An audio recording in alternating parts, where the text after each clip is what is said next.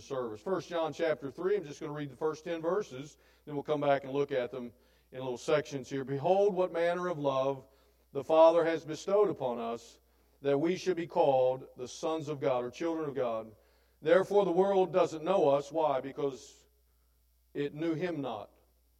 So they don't get us, right? Beloved, now are we the sons of God, and it doth not yet appear what we shall be. But we know that when he shall appear, we shall be like him, for we shall see him as he is. And this great purifying hope, and every man that has this hope in him purifieth himself, even as he is pure. Whosoever committeth sin transgresseth also the law, for sin is transgression of the law.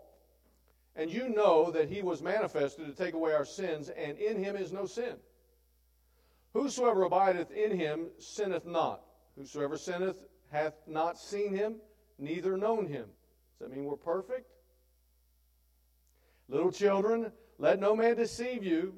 He that doeth righteousness is righteous, even as he is righteous.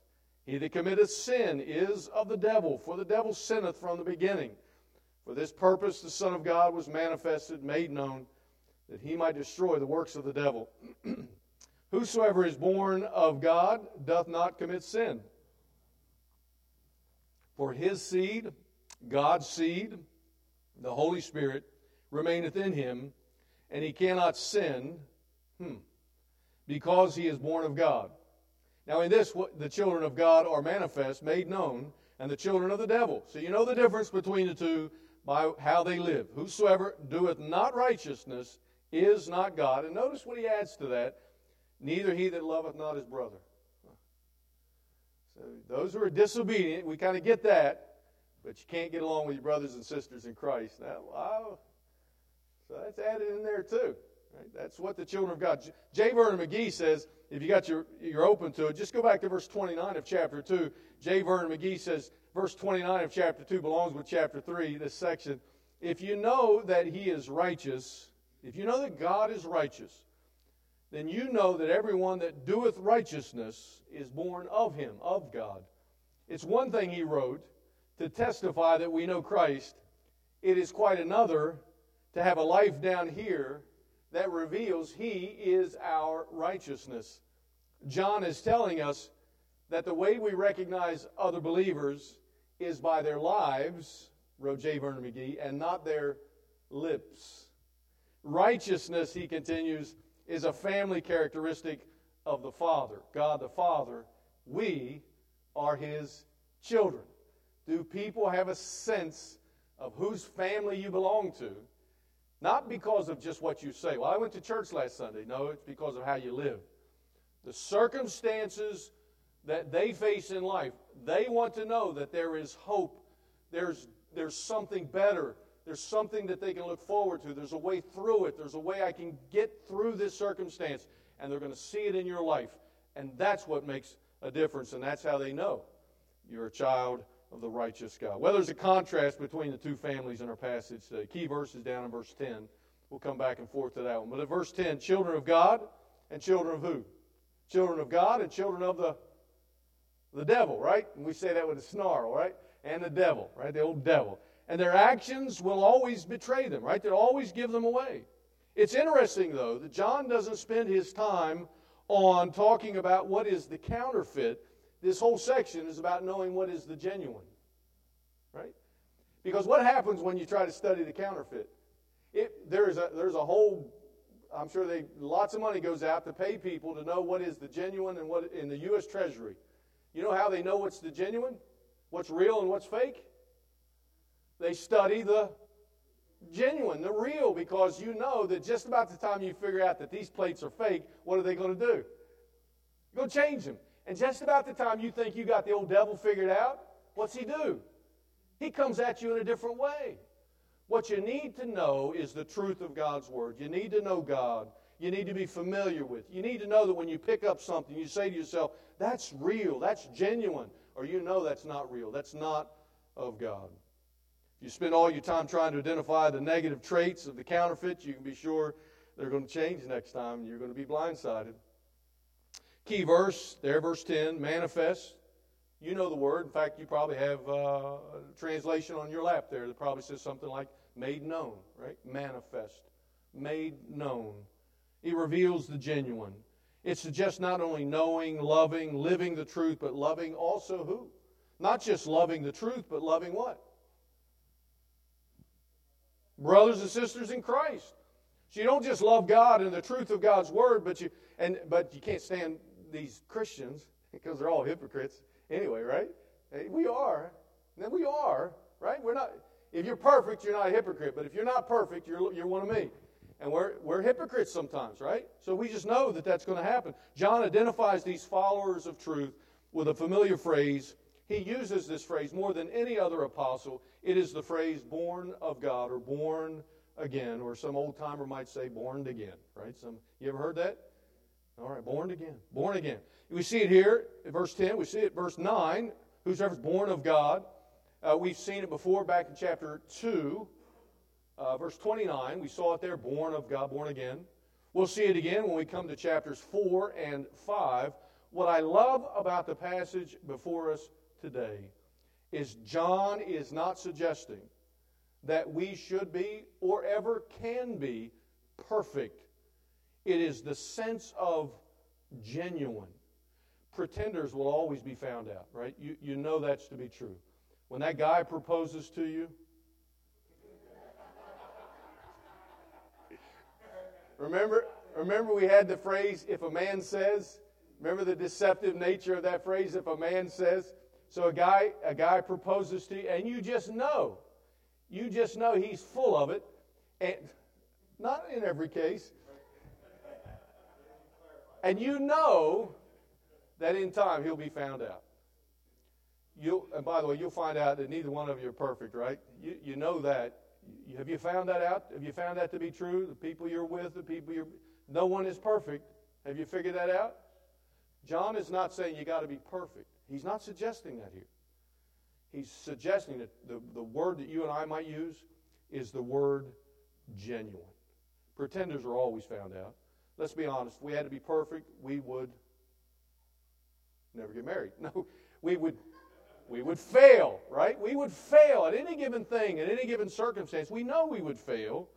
It's not on a circumstance that I fail, but it's as the pattern of my life begins to express, and you begin to realize that it expresses itself in many different ways. And you know I'm not perfect, but what do you know? This guy's for real, right? He's genuine. That's what you begin to realize. Oh, not perfect, genuine. The real deal, just genuine. When John says in verse 9, it won't commit sin, right? Won't commit sin. You cannot sin, he says. Cannot sin. Is that no, it's not us. So what is he that's that's that is as if to practice sin. That you're not going to practice, you're not going to live in sin and get away with it. Right? That's the concept of it. The, spe- the specific reason he concludes there in verse 9 uh, is because we've been born of who? We're born of God. We're part of a different family. We have different family traits. We're, we're different from that of the world. Someone may say, I know some unsaved person, he's a really great guy. And in fact, they might go on to point out some comparative failures of the friends of faith. You say, well, these people let me down. Well, this guy's never let me down. But eventually, the truth always comes out. My friends, if they're not born of God, they will eventually fall into a pattern of this world. It is, in fact, the default setting of our old nature. Let me read to you. You can turn to it, Ephesians chapter 2, first three verses. It's just simply, and you hath he quickened. You, you Christians, he's made you alive, who were dead in your trespasses and sin, wherein in time past you walked according to the course of this world. So before you were made alive, you walked according to the patterns of this world, according to the prince of the power of the air, who's that? The devil the spirit that now worketh in the children of disobedience, among whom also we all had our conversation, our manner of life, in times past, in the lust of the flesh, fulfilling desires of the flesh and the mind, and were by nature the children of wrath, even as everybody else. Now, the specific reason that he concludes that we are different is because we've been born of God. We're different. We have a new nature. What makes the difference is our nature, our Heavenly Father, our tendencies, our pattern of life, our conversation. It's because of God. And we're going to identify God in this passage in three ways the Trinity, right? God the Father, God the Son, and God the Holy Spirit. You'll find them right here in this passage. First of all, look at it. We're different because God the Father loves me. You put it in your own personal term. God loves you, right? We know we're different because God loves me. The first three verses again. Behold, what manner, peculiar love that the Father has bestowed upon us that we should be called the sons of God. We've been adopted. Therefore, the world doesn't know us because it doesn't know Him. Beloved, now are we the sons of God, but it doth not yet appear what we shall be. So there's a future tense to it. But we know that when He shall appear, we will be like Him, for we will see Him as He is. And every man that has this hope in Him, the hope of what? return of God the Father, right? Christ is coming soon. The, the hope that we will stand one day before God the Father purifieth himself even as he is pure. We know that Christ is coming, but I will stand before the throne of God. Along with the hope that I am loved by God is the fact that with any other parent who loves his children, you know the parent's coming back. By the way, my wife's out of town this weekend, so I'm all out of sorts. But uh, I know my wife's coming back, and I better get that list out that she had set before me to say, "Hey, could you get this done before I get back?" No, she didn't. She didn't. She doesn't do that. But you know, I know my wife's coming back, so I, I should at least pick up my dirty clothes. Don't you think that would be helpful, right? Maybe, maybe run the vacuum. You know, you know what I'm saying. You know, God is coming. We know we're going to stand before the Lord one day, and because of that, I, I got a list of things I better be working on. That's that's what we suggest. What manner? This peculiar love, one of a kind love, a really different, unexpected kind of love that we would be adopted into the family of God. It is not our natural state. It is a family name, family characteristics that the world simply cannot comprehend because they don't know our Father. Therefore, the world will never understand what it means to be a child of God. They don't get it. Don't understand. You're what? God, what? They just don't understand it. When you act different, why do you do that? Why don't you say something? They'll say things like that. Why don't you stand up for yourself? Why don't you, you know, no, no, no. Just as there's a certain natural pattern to life without God, there's a certain supernatural pattern to life with God. Romans 8, by the way, I, I often go back and refer to Romans somewhere in Romans 6. I'll refer again to Romans 7 here in Romans 8. Roman, you want to know about your Christian life? You want to know more about your Christian life? Romans 6, 7, and 8. And when you get done reading it, read it again. Romans 6, 7, and 8. You don't have a Bible? I got a Gideon here. He'll give you one. Or steal one out of the pew. I've got more. We'll, we'll replace it. Romans 6, 7. Well, Romans 8, Paul said, We're no longer walk after the flesh, but after the what? After the Spirit. The unsaved man will always eventually default to the pleasures of this world because he simply has no supernatural perspective on life. The things that shall be. The love of God changes my outlook on life with an eternal perspective. The believer lives his life against the backdrop of things to come. Verse uh, 2 What shall be? Back in chapter 2, verse 28, the Lord shall appear. We saw it here. What shall be revealed? There in Romans 8. God's love for us is eternal. We shall literally be remade in his image. And by the way, that's as originally designed. You can read about in Genesis 1. If that's not enough to convince you of the love of God that He has for you, consider the, the difference it makes in the way you live right now. The way you live right now. Because some people think, well, it's just salvation is for the, you know, for some day down the road. Uh, no, it's for right now. There is a hope that we have, right? Verse 3. There is a hope that we have. By the way, hope for the believer. Listen, I put this in bold in my notes. It is so very important. The greatest asset you have as a Christian is the word hope. Hope. There's hope in that circumstance. There's hope in that tragedy. There's hope in the thing you're praying for right now. There's hope in the thing that you're going through because you have an eternal perspective. The world lives life at some point. They will always come to the place of losing hope. They've got nothing better to look forward to, right? So when you have no hope, you give up on the job, you give up on the marriage, you give up on the whatever else, you say, No, I'm just going to quit because you no longer have any hope that things will ever be different or that you ever stay. So that's why, what was the conclusion in the Gospels? Eat, drink, and be merry, for tomorrow you may die. I have no greater hope than my happiness right here and now. And eventually, you run out of hope. Evil will always rise to the top and take over the circumstance. It ruins politics, it ruins relationships, it ruins marriage, it ruins jobs. Evil will always rise to the top when you've lost hope. The Father's love gives us hope. If you don't believe in God as revealed in the pages of this book, you will eventually run out of hope. When you accept the love of God, some of life's most basic questions are settled. Where did I come from? Right? Who am I? I have identity because I am a child of who? God. The God who made this world, the God who is in control, the God of the universe, the God who holds all things in his hand. I am a child of God. Who am I? That's pretty great, huh? I'm a child of God. Well, where am I going to go? Where am I headed? I'm going to see God one day. Who am I? Where am I going? And why am I here? Verse 3. So, verse 1, verse 2, verse 3. That is to reveal the love of God in the life I live here on earth. Do you understand God's love for you? Let's say you're just hanging out with some friends. Here's how you can, here's how you can know the difference if you know and understand the love of God the Father. Let's say you were younger and you were hanging out with some friends and they, you know, they try to get you to do things, right? It's always somebody else trying to. You're never the you're never the fault, right? It's always somebody else. So it's somebody else who's trying to get you to do something you know you shouldn't do, and you just say, you know, I always tell my kids, look, if you if, if somebody's trying to get you to do something, you're not sure it's going to be good for you, you just tell them, just say your old man, say your dad, say, you know, put it on me, that's fine. And so you walk away. And as you're walking away, they begin to tease you. Oh, yeah, you're afraid you're going to get in trouble when you get home. And in your mind, at least you ought to think this way I'm not afraid of my father. I'm afraid I'm going to hurt my father's heart. I am no longer afraid of judgment.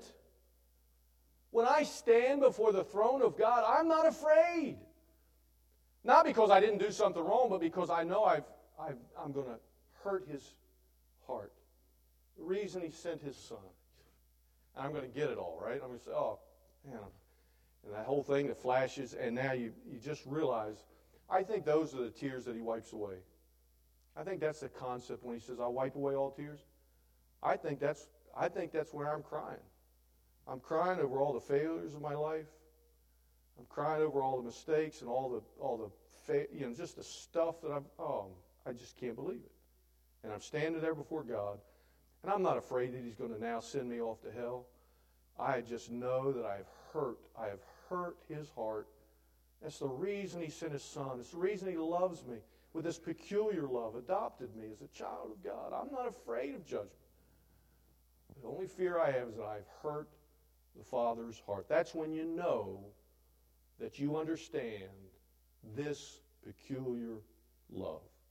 Well, the world is constantly suggesting ways to have fun, but your understanding of the Father, you're headed to home, right? This world is not your home. I'm just passing through. Your understanding is that you don't want to disappoint the Father. You don't want to. You want the words "well done," right? Well done, thou good and faithful servant. Not what have you done? Why, what did you do that for? Maybe you're not quite convinced God loves you, right?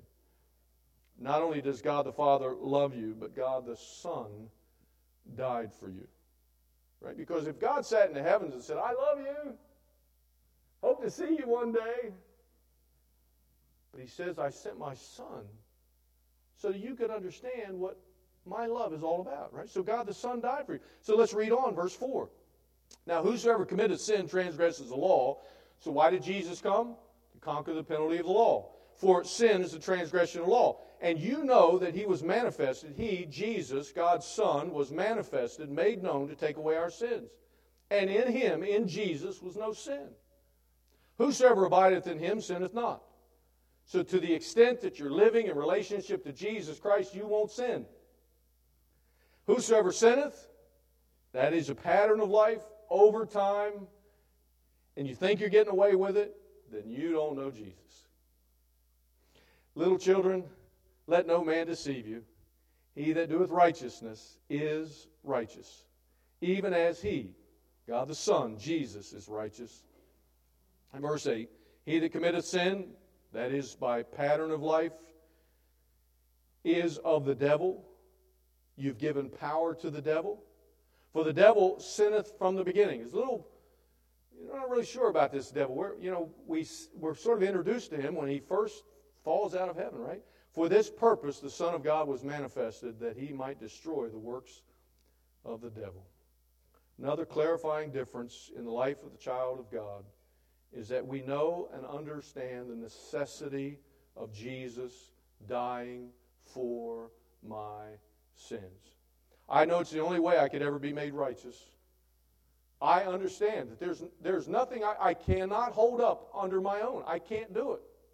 I can't make myself righteous. I can't do enough righteousness to offset the bad. We're not sinners, listen. We're not sinners because we sin. We sin because we're sinners, and that by nature. First of all, it's impossible that we could not sin. Second, righteousness demands the payment for our sin. That beautiful word we learned in our Sunday school class, Tom, right? I think you mentioned it again this morning the propitiation. There it is, right? The payment, the satisfactory payment for sin. It is required by the law. How do we satisfy the law? By propitiation. That is by Jesus, what he has done.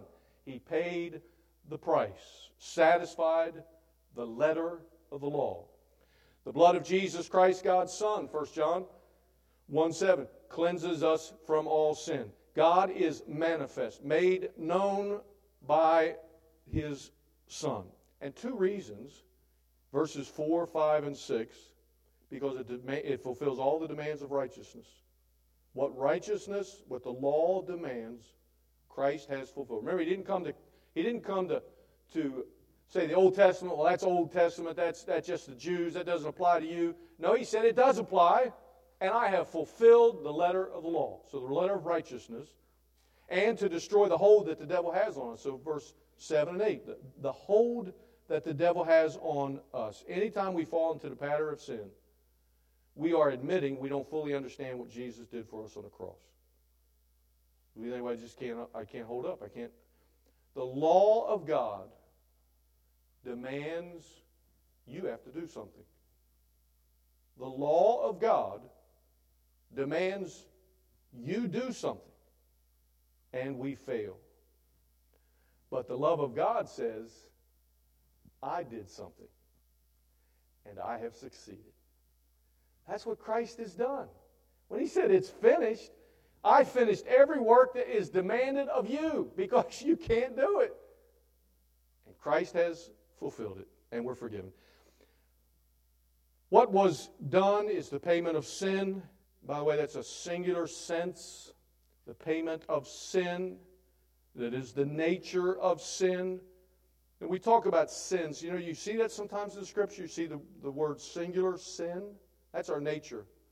Then you see the words the word sins, the plurality of sins. One guy describes it as that's the fruit, right, that hangs from the root. The root is sin. We are by nature sinners. And sins are the fruit that hangs as a result. Jesus was manifest to stop the fruit, right? Because we have now a new nature. So we don't have to hang sin. We can hang the fruit of righteousness because of Christ in me. Warren Wiersbe said, Sins are the fruit, sins plural, the fruit sin. That's the root. That's the nature that we have to deal with. To commit or practice sin is the natural expression of our sin nature. Paul admitted that sin remains with us.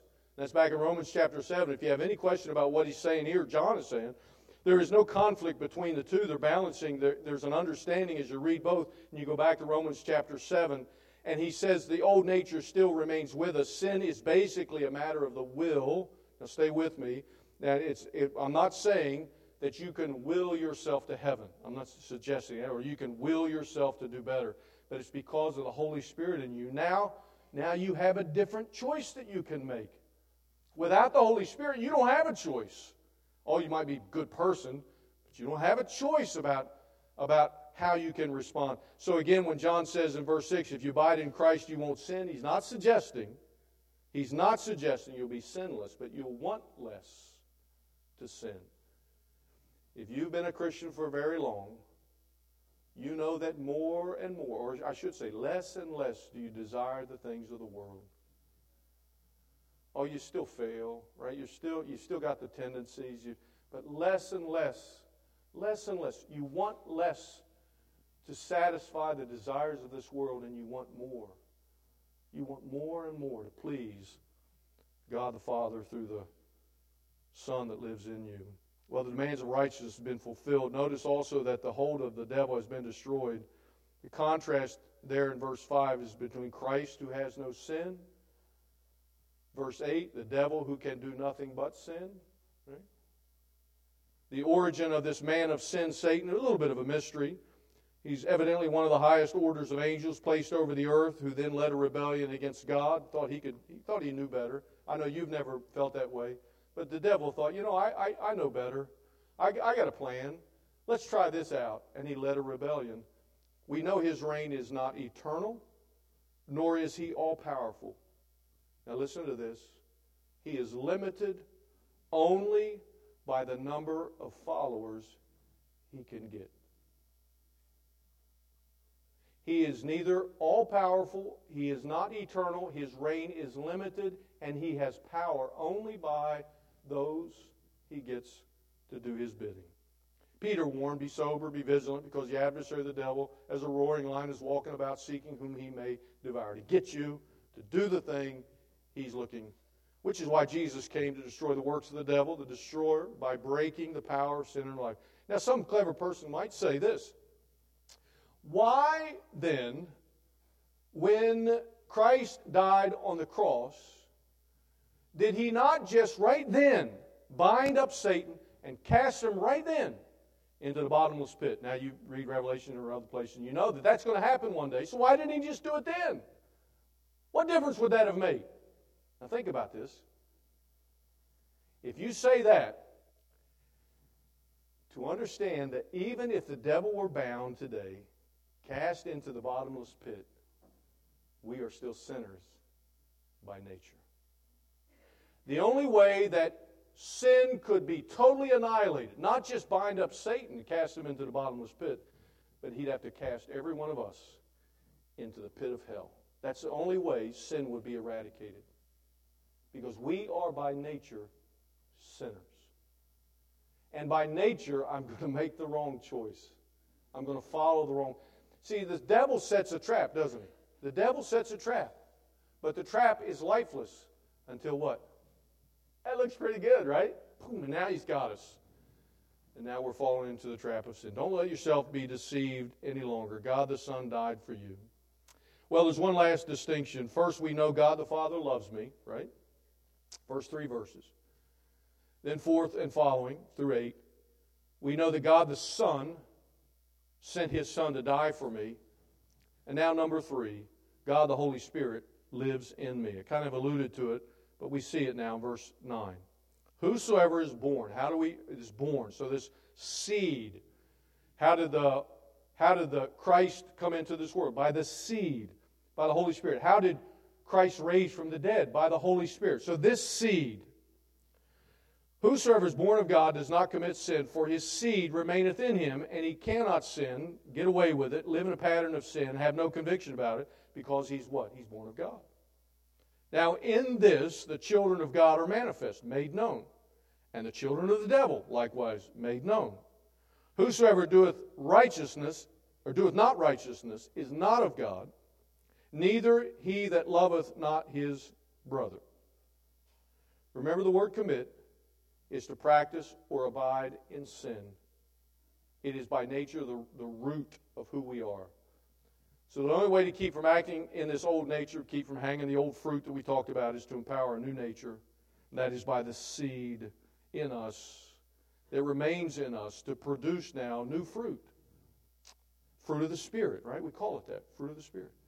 It's the same seed giving life to the Christ child, giving life to the resurrected Savior. It's the Spirit of God that guides us into all truth, is forever with us. John 14, 15, 16. Without the Spirit of God, you'll always eventually default to the old nature that you have from birth by way of Adam. By this new seed, we're born of God. We have a new nature, a new, a new root, right? That allows us to hang different fruit. Not only does the Spirit of God give you option to please God, but it simply will not allow you to commit sin, practice sin, and get away with it. You ever had that still small voice saying, Don't do it, don't do it, don't do it? Then why did you do it? This is the Holy Spirit now working. Right? You don't need the preacher. I'm not a policeman. I'm not, a, I'm not your policeman. you've got the Holy Spirit now. He works in you. He convicts you. He, he helps you understand the Word of God. Without the Holy Spirit, you might pretend for a time, but eventually you always, the truth is always going to come out. By the Holy Spirit, given unto us an exceeding great precious promise that you would be partakers of the divine nature. 2 Peter chapter 1. Jesus said, Except a man be born of water and of the Spirit, water and the Spirit, then you cannot enter the kingdom of God. Simple. Whatever feeds the flesh is of the flesh. Whatever feeds the Spirit is of the Spirit. Like the old converted Indian, he described it as two dogs living in him who are always fighting. Two natures in us. He described it as two dogs living in us. And he said, The one that wins is the one I feed. You feel like a defeated Christian? Well, you've been feeding the flesh. Or at the very least, you've not been feeding the Spirit as you should. The Word of God is your food. The Spirit of God is your guide. If you have no desire to read God's Word, or you've been trying to read God's Word, you've been trying to do the right thing, you just keep failing. You are at very least a weak Christian, or perhaps you're no child of God at all because the Holy Spirit isn't in you. The birth parents, the new nature, water and the Word. I read it in John 3. The water and the Word. That's the Word of God. Water is the Word. And the Spirit is the Holy Spirit by which we have now a new nature. The old nature is given life by the flesh and the devil. But make no mistake about it, the devil cannot make you do anything. The devil cannot make you. Can't do it. Can't make you do anything. He baits his trap, right? I mentioned it earlier. The only thing free of this attraction is the Spirit of God. A Sunday school teacher was kind of trying to explain these two natures, and you know, as, as you ever see, you ever you ever try to teach kids, and you, sometimes you see the wheels turning, right? you think. And after a little bit of thought, one girl kind of responded this way. She said, "When temptation comes knocking at my door, who I send to answer will make all the difference in the world. Now think about it. When you got a temptation in your life, who do you send to answer the door? Don't fight it in the flesh. Don't respond in the flesh. Don't do it. Send the Spirit, the Holy Spirit. That's what's going to make all the difference in the world. Well, two things will reveal the unbeliever John is saying for us here two things are going to, I mentioned already down at the end of verse 10. Two things. One, number one, he cannot sustain his righteous life that he's been attempting. He's just going to give up. That's the unbeliever. He's just going to give up. Or eventually he's going to find it impossible to get along with people down at that church. I just don't understand what they're doing. And eventually they're just going to walk away. Give up, walk away. He will eventually become disillusioned by circumstance. Didn't work out the way he thought it should. I thought you said if I accepted Jesus Christ, I'd get out of prison in three years instead of, you know, a hundred years. There's plenty of guys in prison today that aren't getting out early because they've accepted Christ. Just because you accepted Christ doesn't mean everything's going to work out the way you thought it should. Right? Consider these distinctions. You've seen them, you've heard them, and answer these questions that I put with them. God the Father loves you. Do you still live in fear that he will one day judge you? Or knowing that you will stand before him, you just don't want to disappoint him? God the Son died for you. Do you find yourself still fighting a defeated enemy? Or do you know that Christ is the victor, having paid the pen- penalty, the payment for your sin? And God the Holy Spirit lives in you. Do you find yourself always taking the bait? Or do you send the Holy Spirit to answer the door? Are you born of God? Do you know God as revealed in His Son Jesus? Does His Spirit live in you? Do you know that? Do you know my Jesus? Revealed in this book. I've got a different name because of what Christ has done. I'm not perfect. And you said, I know that for sure. But neither are you. But we're genuine. That's all we're trying to do. Just be genuine to this name, Christian, follower of Christ. Would you pray with me? Dear Heavenly Father, we thank you that we can come to you because of your Son Jesus, and we communicate to you on a regular basis through the Spirit of God that dwells in us. And so, dear Heavenly Father, we're not afraid of you, but we live in fear that we might greatly disappoint you. You have forgiven us. You've transposed us from the world that we live in to a world that is yet to come. Help me to live like it. Help me to live in such a way that, that people will know where I'm headed, who I follow, whose child I am. When temptation comes my way, help me, dear Jesus. Help me, dear Jesus, to send the Holy Spirit to answer the door. Pray this in Jesus' name. Amen.